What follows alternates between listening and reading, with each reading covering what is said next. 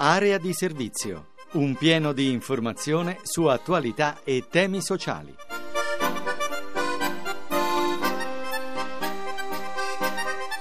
Buona fine settimana a tutti da Francesco Ventimiglia e bentornati nello spazio dedicato al sociale. Come ogni sabato e domenica mattina parleremo di occupazione, immigrazione, disabilità, cominciando come al solito dal lavoro.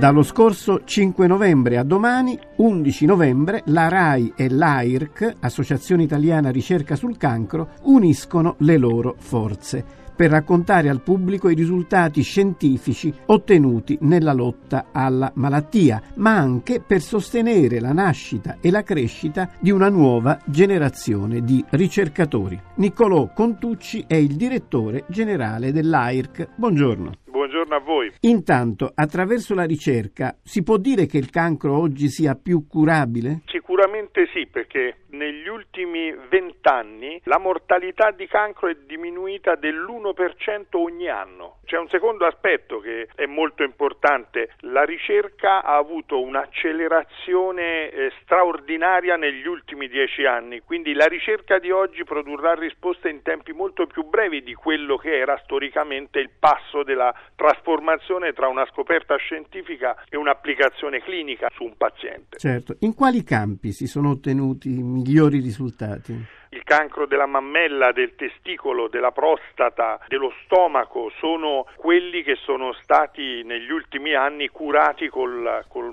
maggiore successo, alcune forme di leucemie infantili e dell'adulto, che vuol dire che in queste, eh, questi organi di cui sto parlando eh, la curabilità del cancro si è confermata nell'85, nel 90% dei pazienti. Questo non significa che abbiamo finito di lavorare, certo. purtroppo ci sono ancora cancri d'organo che invece non sono stati messi sotto controllo e quindi ci vogliono ancora molti soldi per le attività diagnostiche e terapeutiche che devono mettere al protetto proprio tutte le persone che stanno affrontando questa malattia. Quando si parla di ricerca ovviamente si parla di ricercatori, quindi eh, la risorsa umana professionale è importante e quindi anche di lavoro. Aderire a questa campagna in che modo può aiutare anche l'ingresso di nuovi ricercatori? Questa mattina, come ogni giorno dell'anno, circa 3.000 ricercatori in Italia sono entrati nel loro laboratorio e hanno lavorato perché AIRC ha dato loro i soldi per lavorare. Quasi un terzo di questi, quindi circa 1.000, non hanno solo il denaro per lavorare, ma anche il loro salario è pagato con i fondi di AIRC, perché AIRC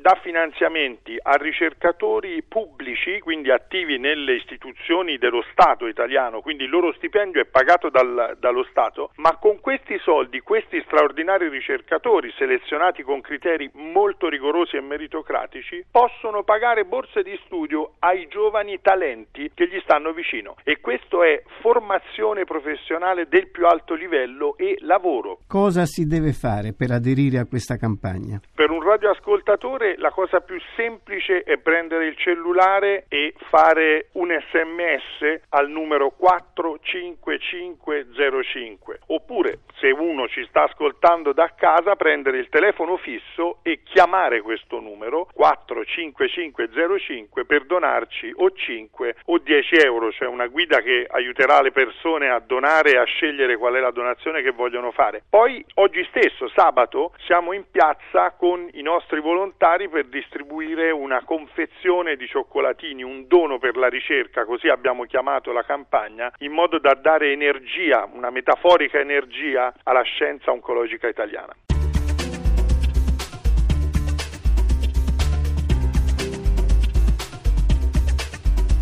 3.600 studenti delle scuole medie superiori di tutta Italia hanno preso parte al progetto Scuola elevata al lavoro, promosso da Union Camere e realizzato insieme con 50 camere di commercio. Provenienti da 110 istituti scolastici, i giovani tra aprile e settembre 2012 hanno avuto la possibilità di vivere esperienze di lavoro presso aziende e istituzioni italiane e straniere. un modo intelligente di conoscere i contesti operativi e di farsi apprezzare. I risultati di questo esperimento replicabile sono stati presentati a Roma nella giornata del lavoro e del fare impresa. Per avere informazioni sui servizi per i giovani delle Camere di Commercio, il sito è filo.unioncamere.it.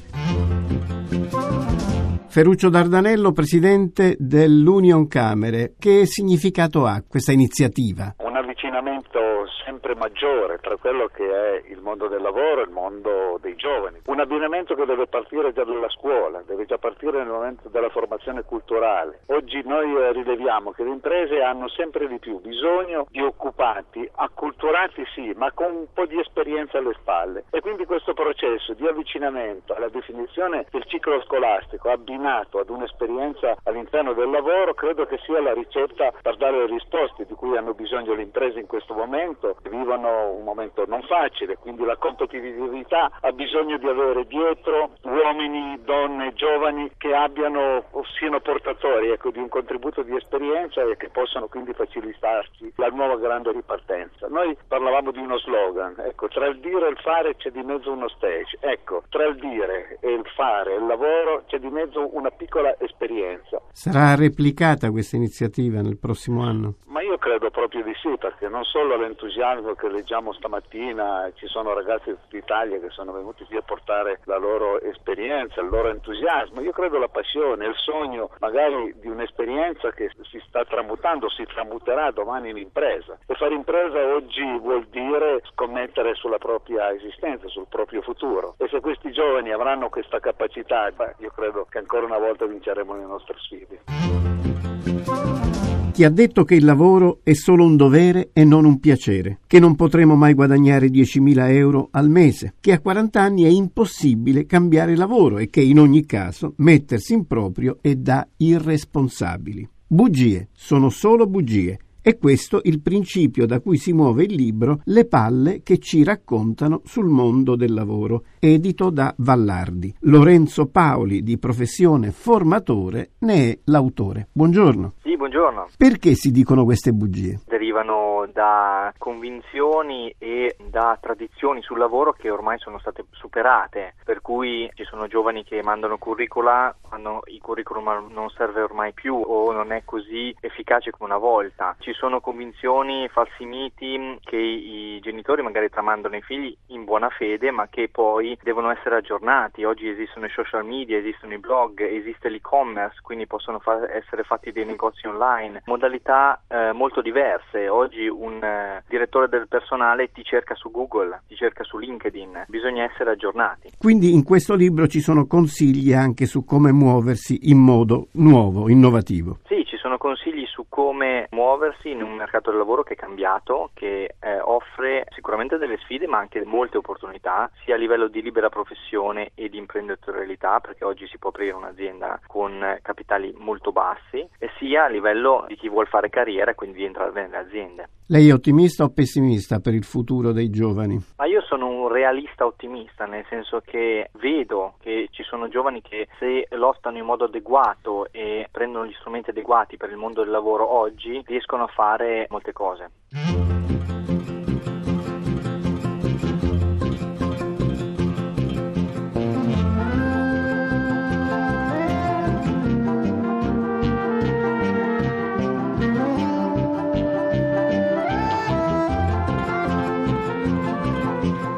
Area di servizio finisce qui, ringrazio chi ci ha ascoltato, l'appuntamento è come al solito a domani intorno alle 6.30. Un saluto a tutti da Francesco Ventimiglia.